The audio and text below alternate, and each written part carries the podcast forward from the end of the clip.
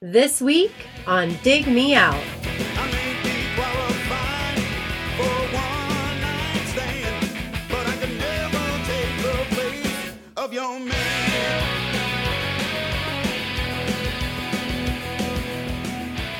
With your hosts, Jason Ziak and Tim Minichi. Jay, this week we are well, we're checking out a record that um, kind of ties into an episode we've already done this year. Uh, when we had on Andy Hinman, the uh, touring bass technician or roadie, if you will, of the Goo Goo Dolls, who happen to have a new album coming out next month called Boxes. It's their, I think, their eleventh album, and uh, so we decided to go back, way back, way way back to 1990, and check out their third overall record, "Hold Me Up." So, uh, Jay, you actually suggested that we we check this one out. When I said, "Hey, Jay, we need to fill a spot here. What do you want to do?" I did. So, um, why'd you suggest uh, the Goo Goo Dolls? I think we debated which album to do, but we decided to go with this one. Yeah. I've always been fascinated with this band in that they have um uh, really two kind of two personalities. Um and I think a lot of their Latter-day fans would be shocked when if they d- dug into the catalog and found some of the early records and Right. um, potentially myself and maybe you and some others um, are kind of the opposite. um, I'm not like that with a lot of bands. I, I tend to like if I like a band, I'll give most of their catalog or understand it um, and give it a chance. hmm But for this band, it's really um, a boy named Goo and and back for me um, in terms of what I like. Right. Um, I'm sure there's probably some stuff on the later, the second half of their career that songs here and there that I like, but um, I think the songs I wouldn't like would be so polarizing. I don't even give those records a chance. Um, Right. but uh, I always, I always uh, thought these these early records were fun and um, and and pretty interesting, and, and should be a good conversation. Now, I want to give a just a brief history of the band, uh, which will tie into just me little personal note on this band. So, the Goo Goo Dolls formed in 1986. Um, was actually not exactly the Goo Goo Dolls at the start.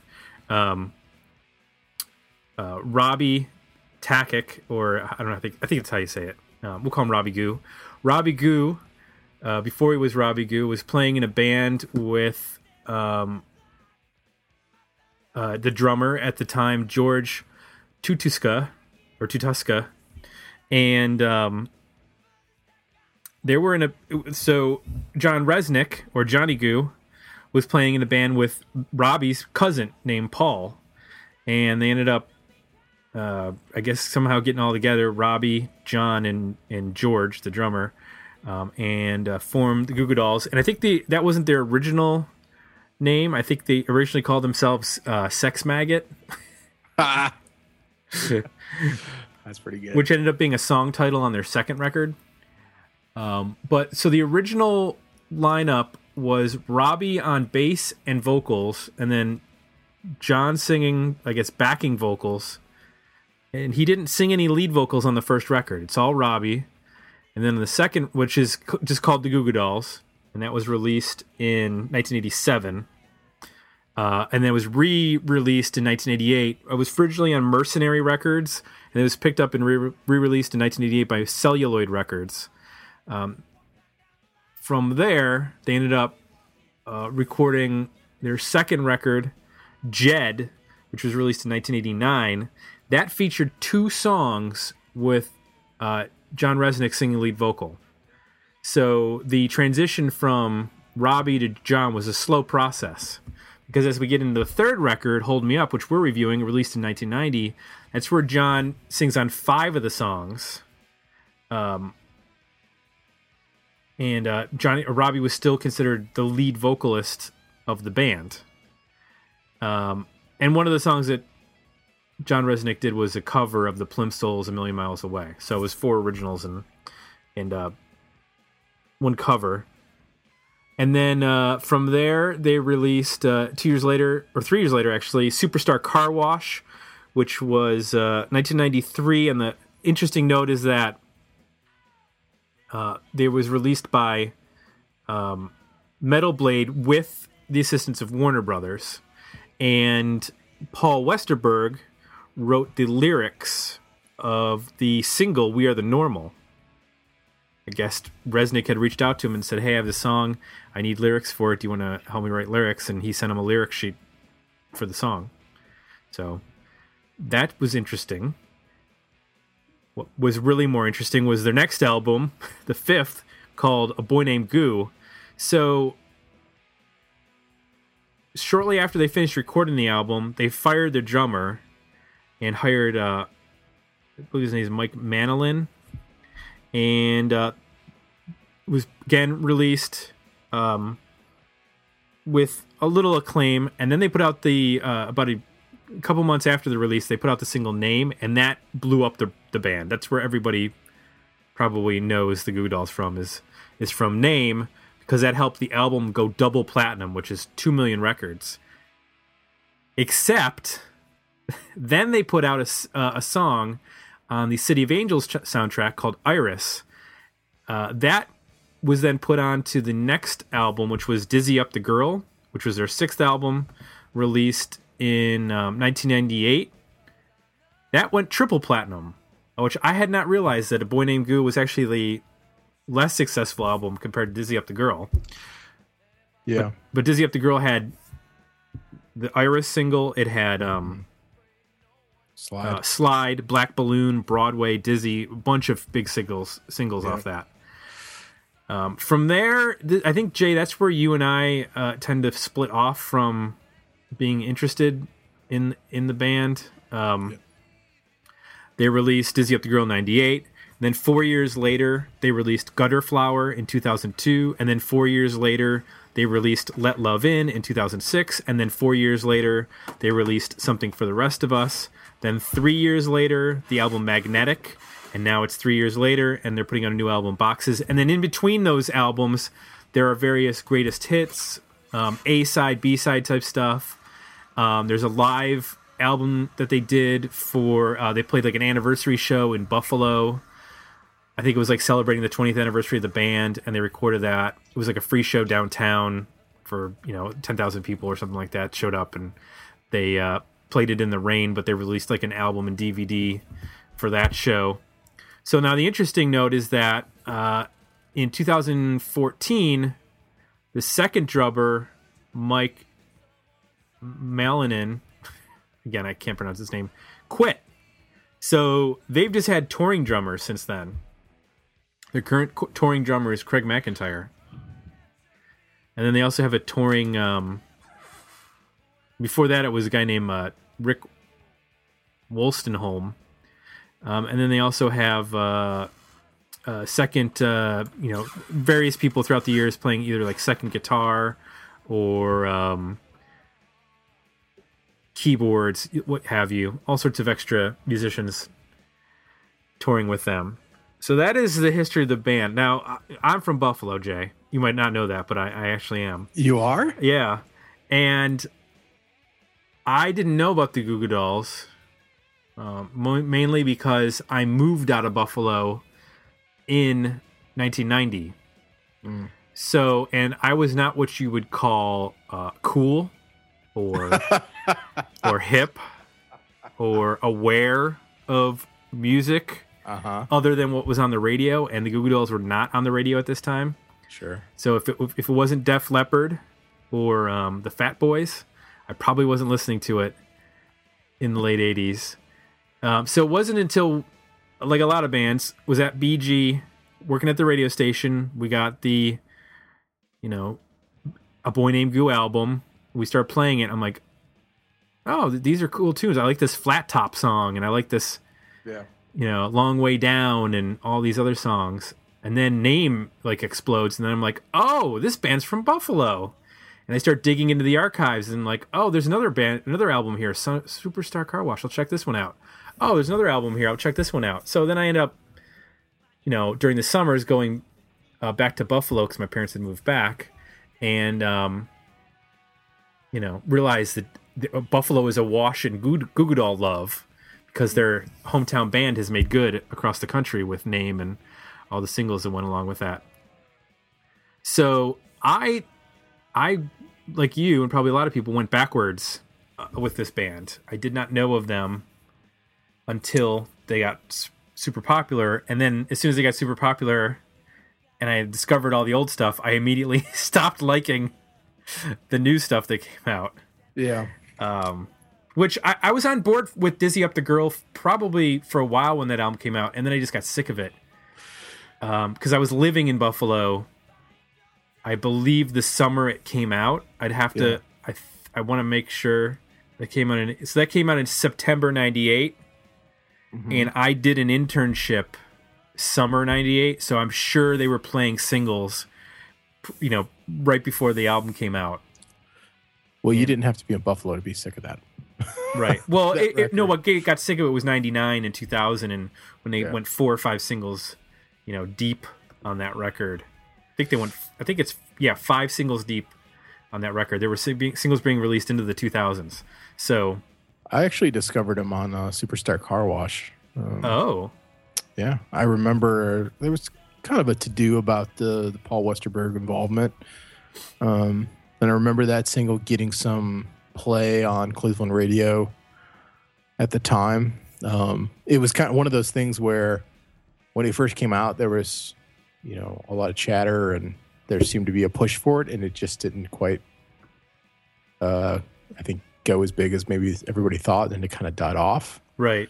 So when they popped up again, it's like, oh, I remember this band. I'm, I think I even bought the record. Um, so I had it before Name, you know, became a big single. But you could tell right away when you went through the record. I loved Flat Top and you know all those rockers, but then you get to that song and it was like, huh, okay, like this tune stands out. Uh, like, and at that time we hadn't really, memory serves, we hadn't found our way back to the acoustic ballady thing in full force quite yet. No. Obviously, that was a big part of the late '80s, and then it, it disappeared a little bit in the in the early '90s as music changed. And I think this song, amongst some others, were the return to the uh, the sensitive guy acoustic ballad, Mhm. almost almost. I'll let you decide, but almost power ballad. uh, if it didn't have that double time bridge, yeah. That's the that's the thing that takes it out of the power ballad contention. Yeah, there weren't a lot of these type songs uh, uh, in terms of name in the in the '90s. You have like "Lightning Crashes" by Live, um, "Brick" by Ben Folds, and you have a couple uh, uh, like those. But like Pearl Jam had one on their first record, and they pretty much got away from it. After that, they had "Black." I felt like after Name, it sort of opened the door to bands doing it again. And by then, I felt like by the end of the '90s, they were everywhere. Well, I think that, and then Iris following it. I mean, Yeah, here's the thing: if the Goo Goo Dolls had not followed up name with Iris, they could have gone. They might have gone in a, in a in a much different direction. yep, But the fact they had back to back ballad hits yep. really sealed the deal with them becoming basically an adult oriented rock band. Mm-hmm. And I think what's interesting about them is that while a lot of bands from the 90s have either, you know, stuck around or they've they went away and then they've come back. But in a lot of instances they've come back or they've been or been able to continue doing what they're doing with things like Pledge Music or Kickstarter or or um, moving to smaller labels or indies or or just doing it themselves. The Goo Goo Dolls have stayed on a major label the entire time. Yeah, I mean, they are a major label band. They they are a tour headliner. They are a- really interesting band if you look at like their tour history and, and the promotions that they do. I mean, they play like the halftime at the Orange Bowl. They're doing like openings at like the Apple Store. I mean, they get out there and hustle. It's it, they've never been a band that like shied away from the business end of the record industry, and I think part of that is because they got so badly screwed um, with that Metal Blade deal, and there was a I don't know, you probably don't remember this, or I don't know if you do the behind the music with the Goo Goo Dolls. Remember in the late '90s, early 2000s, there was all the behind the musics, Yeah. and the Goo Goo Dolls were one of them. And their contract with Metal Blade was so bad that they basically made no money off of a boy named Goo. Oh man. and they serious? were yeah they were playing and that's the the first time i saw the goo goo dolls i might actually might have only seen them once but i think i've seen them twice um, they were playing the ohio state fair in like 96 i drove down from from bowling green to see them and the opening band was the gufs the second band was howlin' maggie and then the goo goo dolls closed. And um, they basically talked about it like a couple years later in that uh, behind the music that they started playing state fairs and like all the sheds that they could get into because they couldn't make any money from the from the album. So they had to go out and play every show they could just to afford to be a band. Wow. yeah. So, So did did the Metal bit Blade did that deal end after Boy Named Goo? So they i guess i think they reached some sort of settlement Okay.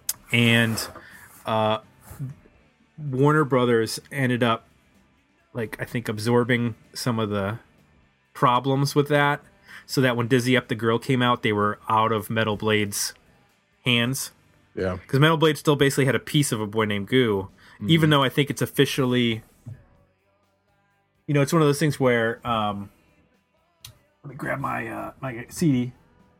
Yeah, I'm pretty sure the Metal Blade logo was off the re- that record, but it's on the earlier stuff. Let's see. So, if you look at a boy named Goo, it says Warner Brothers slash Metal Blade, Huh.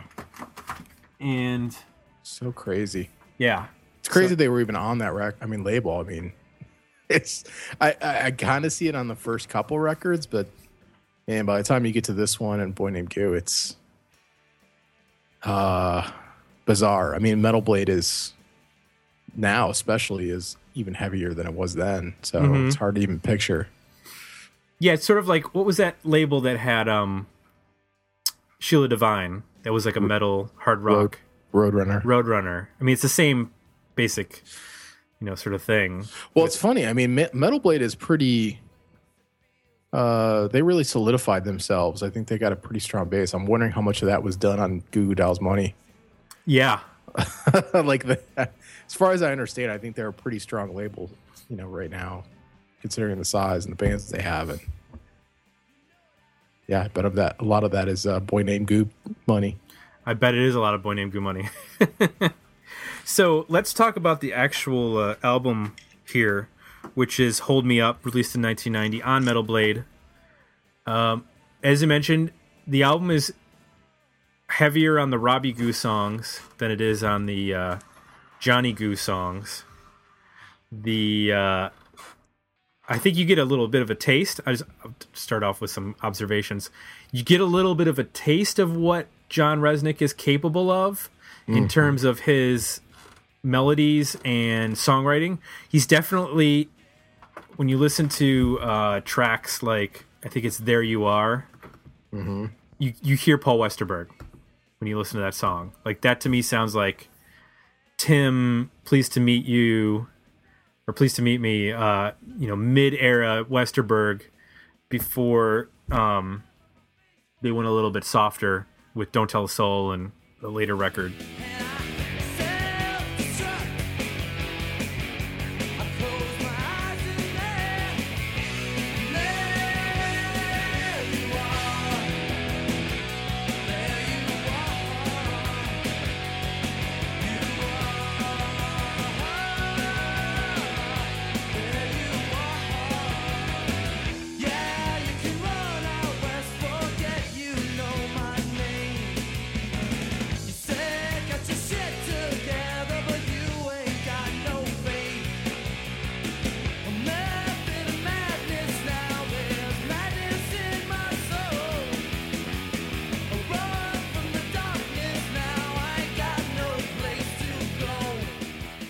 you hear his indebtedness to paul westerberg as a vocalist and a songwriter and i think that's probably what took him a little bit longer i mean he's clearly got the better voice in terms of like the traditional rock singer voice you can Yeah. you can already hear it on this record but he's just there's not that polish to it.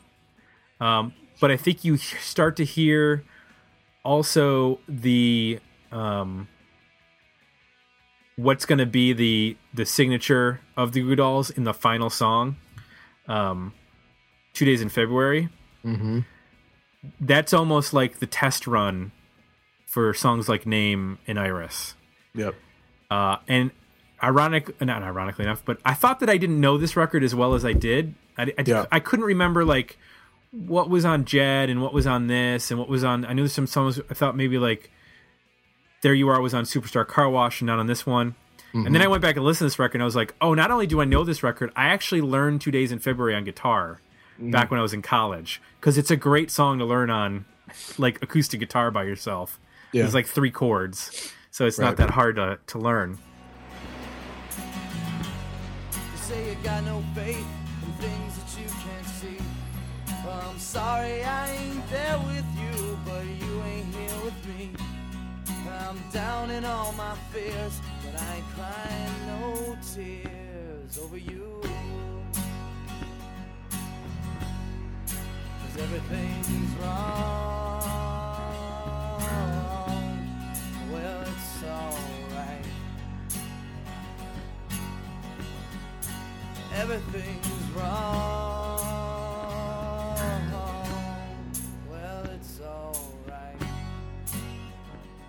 But you still get the sense of the playfulness of the band, which I liked. You know, having Lance Diamond, um, the incredible Lance Diamond.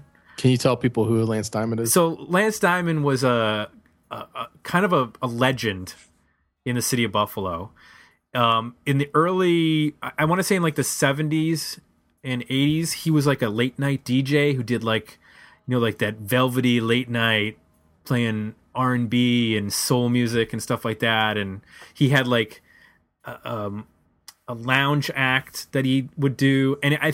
The legend goes, if you if you read about him, is that he was so popular in Buffalo that like talent scouts from Vegas came to check him out, and they approached him after a show and said, "Would you be interested in doing a show in Las Vegas?" And he said, "No."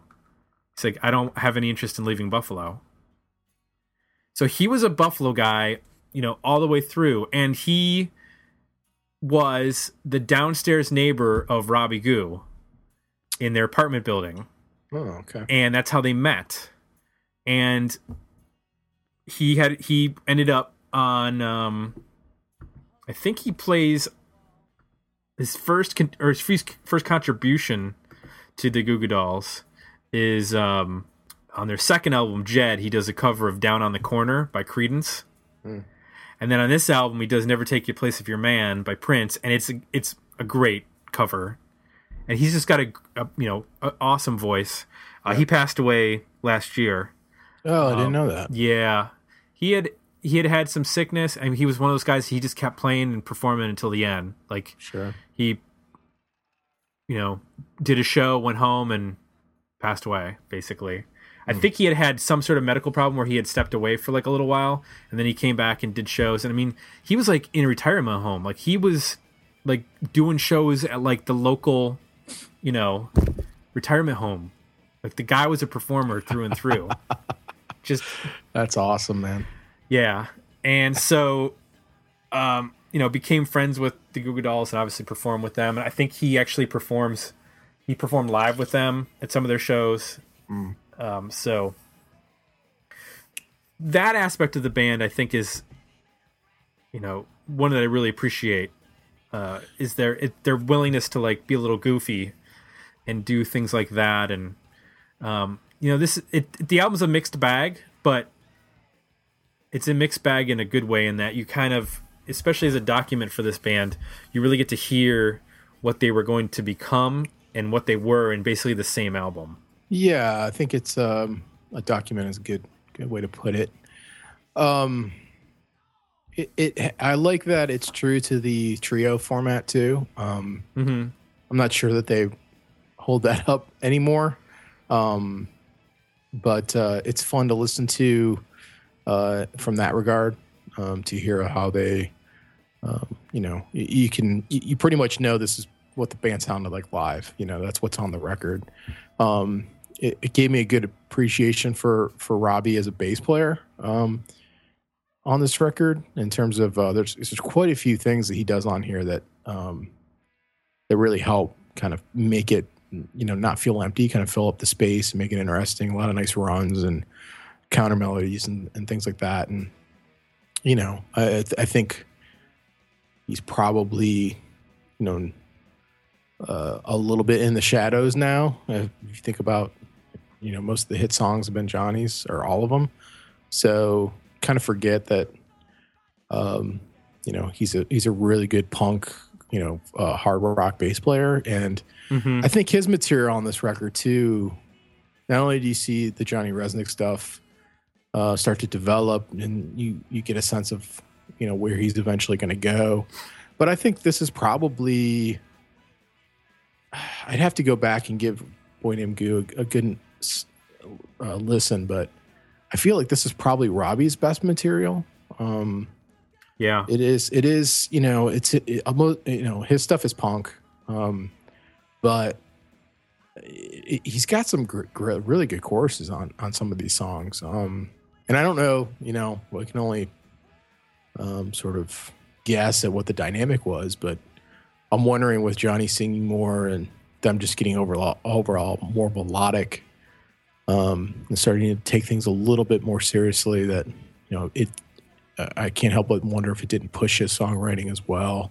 You know, I like uh, I like where Johnny Rzeznik is at this point in his development. It's still rough enough that you get that that tie to the replacements Mhm. uh, more so than maybe even the record after this, where it starts to become um, more even more polished. Sort of every record, I think after this gets more and more polished for him, and this is the one where he's still like in that. You know, some of these songs still have that punk rhythm to them, but you know, with his his vocals and melodies, um, it, it makes for interesting replacements esque kind of energy Mhm. um, which I which I like quite a bit. Um, some pretty fun drum stuff on this record, uh, like double double bass and like super fast Yeah. uh, fills and pretty crazy if you consider like later on, you know, most of their drums, you know, after this record are pretty straightforward. This record, um, the drummer is getting a workout, and uh, it's just kind of fun to hear uh, some of their stuff with really aggressive drum parts underneath them. So yeah, and I think the you called it with uh, with the cover of "Never Taste Take Your Place of Your Man." It's just fun. It's just wish more bands would do stuff like that, you know. And it's Mhm. just a killer version of the song. Like they totally make it their own. Uh, it works in that you know Lance Diamond's you know got a super soulful voice, totally different, obviously than the, the two other guys in the band. But because it's played with such energy, like there's so much. Uh, the song is pushing the tempo so much that, uh, you know, I, I think it makes it work. Uh, it, whereas if they would have kind of played it more in the Prince tempo, I think it would have come off as kind of goofy. But the way that they do it, it's like they just go for it, and Yeah. and Lance doesn't have a problem whatsoever keeping up. So it just makes it even better. Um, I thought it was funny that it's in the middle of the record. I mean, it's set, track seven, it's right in the middle.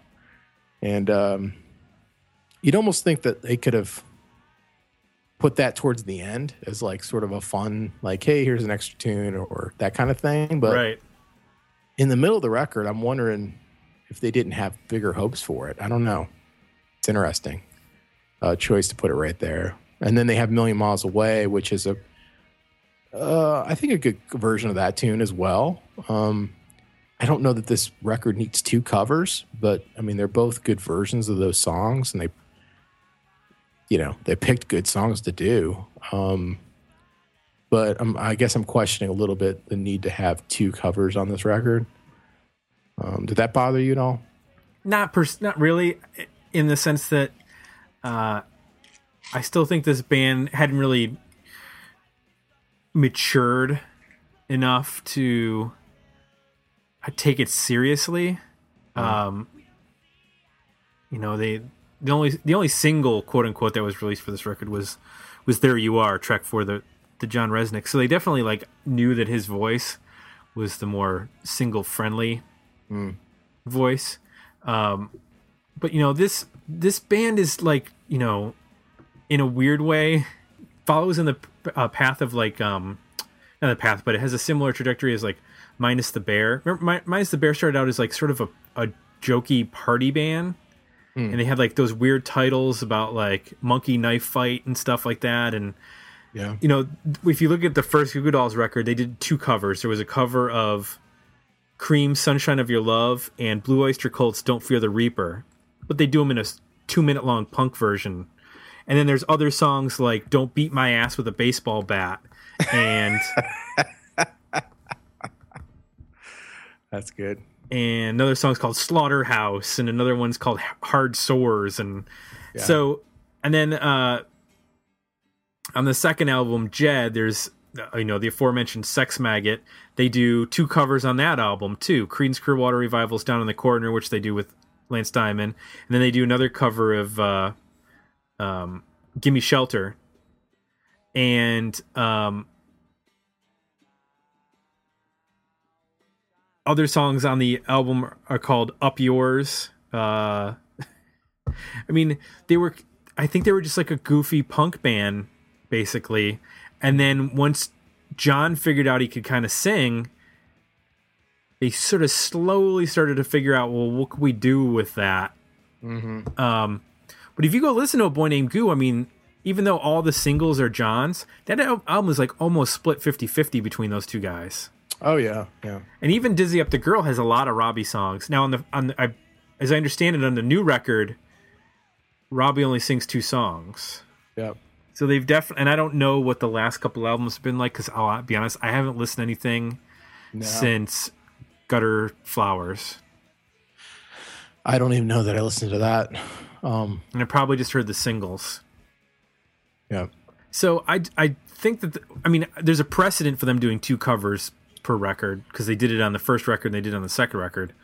Um, the fact that they didn't do any covers uh, on I think on Superstar Car Wash. I don't think there's any covers on that one. Uh, yeah, I don't remember any of that. so I think what bothers me on, on this record, I, I love the songs, so it's not like a critique of the songs. It's, uh, I think in this record, their songwriting starts to come, uh, starts to mature, and uh, I think you're left to compare it to these other two songs, which are, let's face it, much better. I mean, "Never Take the Place of Your Man" is a brilliant song, and "Million Miles Away" isn't too damn bad either. So you're left to compare their songwriting to these covers they're doing, right, which, um, you know, it's easier to see like, oh, okay, well, this is, you know, this song's got a great verse, but it needs a better chorus, and this song's got a great chorus, but it needs a better verse, and you know, you can start to pick. It makes it easier to pick apart the, their material on this record. Um, so Actually, you know what's interesting is that they didn't do any covers on Superstar Car Wash. They did do two covers on A Boy Named Goo. The last two songs, Disconnected is a cover of a band called The Enemies, and Slave Girl is a cover of the band uh, band called The Lime Spiders. I didn't know that. Those yeah, were and so those are really obscure covers. Mhm. So that's interesting Hmm. that they decided to do that. And Now, then, of course, album one of their biggest singles of the 2000s has been the cover of, I think it's Supertramp's "Give a Little Bit." oh yeah, I totally forgot they did that, but yeah, I've heard that. Yeah, they recorded it as a part of that live album that they did, and then they ended up putting a studio version on the next record, and it, I guess it did pretty well. Now this record might feature their only instrumental, right? It it might be. I'd have to go Kevin's through and listen to the whole catalog, but yeah, And it's an interesting song in that it's got a a six eight part and a four four part, Mhm. and then it's got piano over it, which and it's an interesting piano. Like it's it's kind of this off kilter sounding, like it's not tuned quite right. And parts Right. of it, performance wise, sound uh, really you know competent, and other parts are just weird off notes. It's it's kind of a fun song. I mean, It's like half of a John song and half of a Robbie song too. yeah.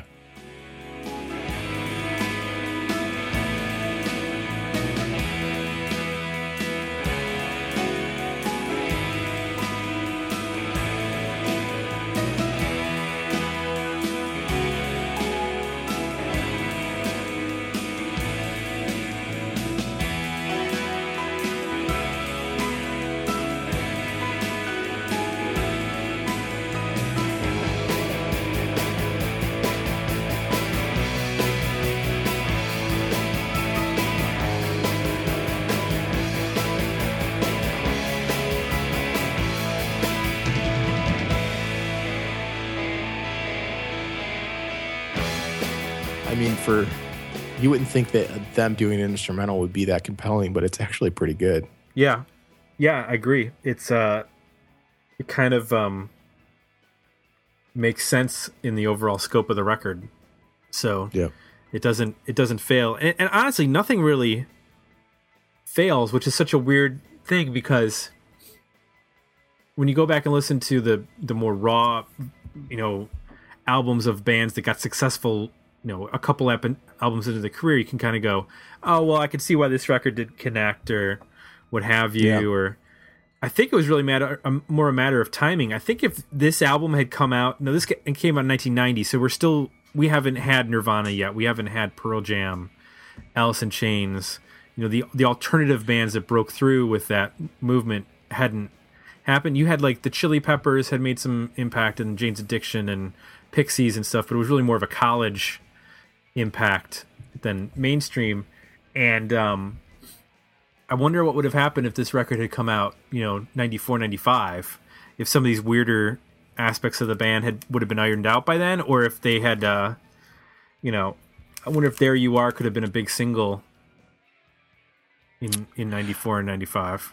Yeah, it's kind of crazy to think this came out in 1990. I mean, this is in a lot of ways. I mean, it, it's, I guess, yeah, ahead of its time. It's just so odd to think about. Like in 1990, this band was made this record because, um, you you can hear that there's this like punk, almost thrashy kind of uh undercurrent to the band Mm-hmm. but then there's these other songs which are you know getting into ballads or just kind of mid-tempo alternative rock or rock tunes they're searching for their identity there's no doubt um, but in a weird way it all kind of works together Mm-hmm. um, i think we've re- read some other records where i think we've heard similar kinds of um, you know variety with uh, with less success and yeah. in a weird way this this record somehow holds together despite really running the gamut from two days, two days in February to something like Out of the Red, which is like you know just a noisy pop punk song. Right. Um, so, oh, and the funny part about that tune is that uh, in the break, uh, there's like a they stop and the um, there's a spoken vocal that says "Oh son of a bitch." It sounds exactly like Dave Mustaine. Every time I hear it, I'm like, "Is that Dave Mustaine?" That spoken kind of delivery he has, it sounds exactly like him. Right. Uh, what's weird about it is is these pop punk songs sound like the pop punk that would get popular Yeah, in the mid '90s, right. Nobody was doing this, and nobody then. was I doing mean, that. I guess there were probably some punk bands doing it, I suppose, but nobody in the rock, nobody had taken it and tried to like make it mainstream. Let's put it that way. No. Just I think what they were trying to do. Yeah, just a. Uh, when you think about it, if, if you listen to this record after this review, when you think about this happening in 1990, it, it makes it all even more interesting. Yep. and, and that it was on Metal Blade because you're like, Jesus, who is this band touring with? Like, I bet they were out with metal bands, um, or in punk bands, and uh, that's probably a lot of this material why it was written, you know, so they could go out and work crowds like that and and get that to work. But then they're starting to become something different. also, which I'm wondering like if they even played any of these tunes, how often they would get a chance to play them, depending on who they were touring with. I don't even know who they would have toured with in 1990. You know? I don't know. So Jay, let's uh, let's talk about our overall record or overall opinion on this record. Were the album, better EP, or decent single? What do you think? I'm at a worthy album. I don't. I have all the majority of these songs highlighted um, as liking them. So I think there's really only two or three tracks on here that I'm.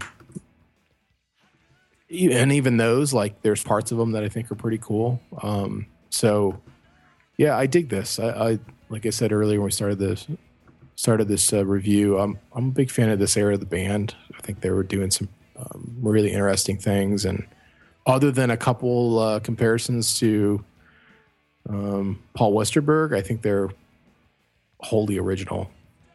Mm-hmm. Yeah, I would agree with you. It- It's kind of a surprising worthy album, but this this record is such an interesting document, and there's so many uh, weird ways that they take it, but it somehow all works together. And um, I think it helps that there's not a single song um, longer than four. The, the Prince cover is three minutes and fifty two seconds. That's uh, Yep. that's the longest song in the record. So even on the songs that you might not particularly love, they're so short. It's like, well, you're going to go along to the next one in two minutes, so don't worry about it. Yeah, I think the other thing that's interesting about this is that I don't know that a band could have this kind of career ever again. You know, if you think about it, it took them four, it took them three records to start to find their sound, and a fourth record to really Mm-hmm. hone it and have a hit. Uh, and that's that went from what 1986 to 1993, Yep. four. I mean, that's just not going to happen again. I, I No. don't. It's unfortunate, but uh, I don't think, even business aside, I don't think people would be that um, sort of faithful to each other. Like these guys were told, you know, they were in it to figure it out, like and, and Right. to make it work. And It's almost they like a '70s band. yeah. And they're still, you know, they're still doing it. Like at this point, let's be honest, like Johnny Rzeznik could probably say, like, hey, you know, I'm writing eight, 90% of the material. I have all the big hits. Like, do I really need this guy in the band? But Right. like they're still those two dudes. Yeah, they're the band. yeah. All right. Well, want to remind everybody that if you like what you heard, please consider leaving us some positive feedback over at iTunes. We'd love to hear also what you have to say about this record. Do you agree with us that it's a worthy record, or do you have other opinions? You can do so at uh, Facebook, Twitter, at digmeoutpodcast.com. You can even uh, hit us up on Instagram. Don't forget, we have a couple days remaining in the Patreon giveaway. If you would like to win the double vinyl 180 gram heart, uh, the heart is a monster by failure. Just sign up at patreon. It only costs you a dollar. And you can take that home. It has to be done by midnight eastern standard time on april 30th that's when the contest ends. That's it. For jay i'm tim we're out and we'll be back next week with another episode of dig me out. Thanks for listening. You can support the podcast by becoming a Patreon subscriber at patreon.com backslash dig me out or requesting a review for the 2016 season at our request a review page at digmeoutpodcast.com.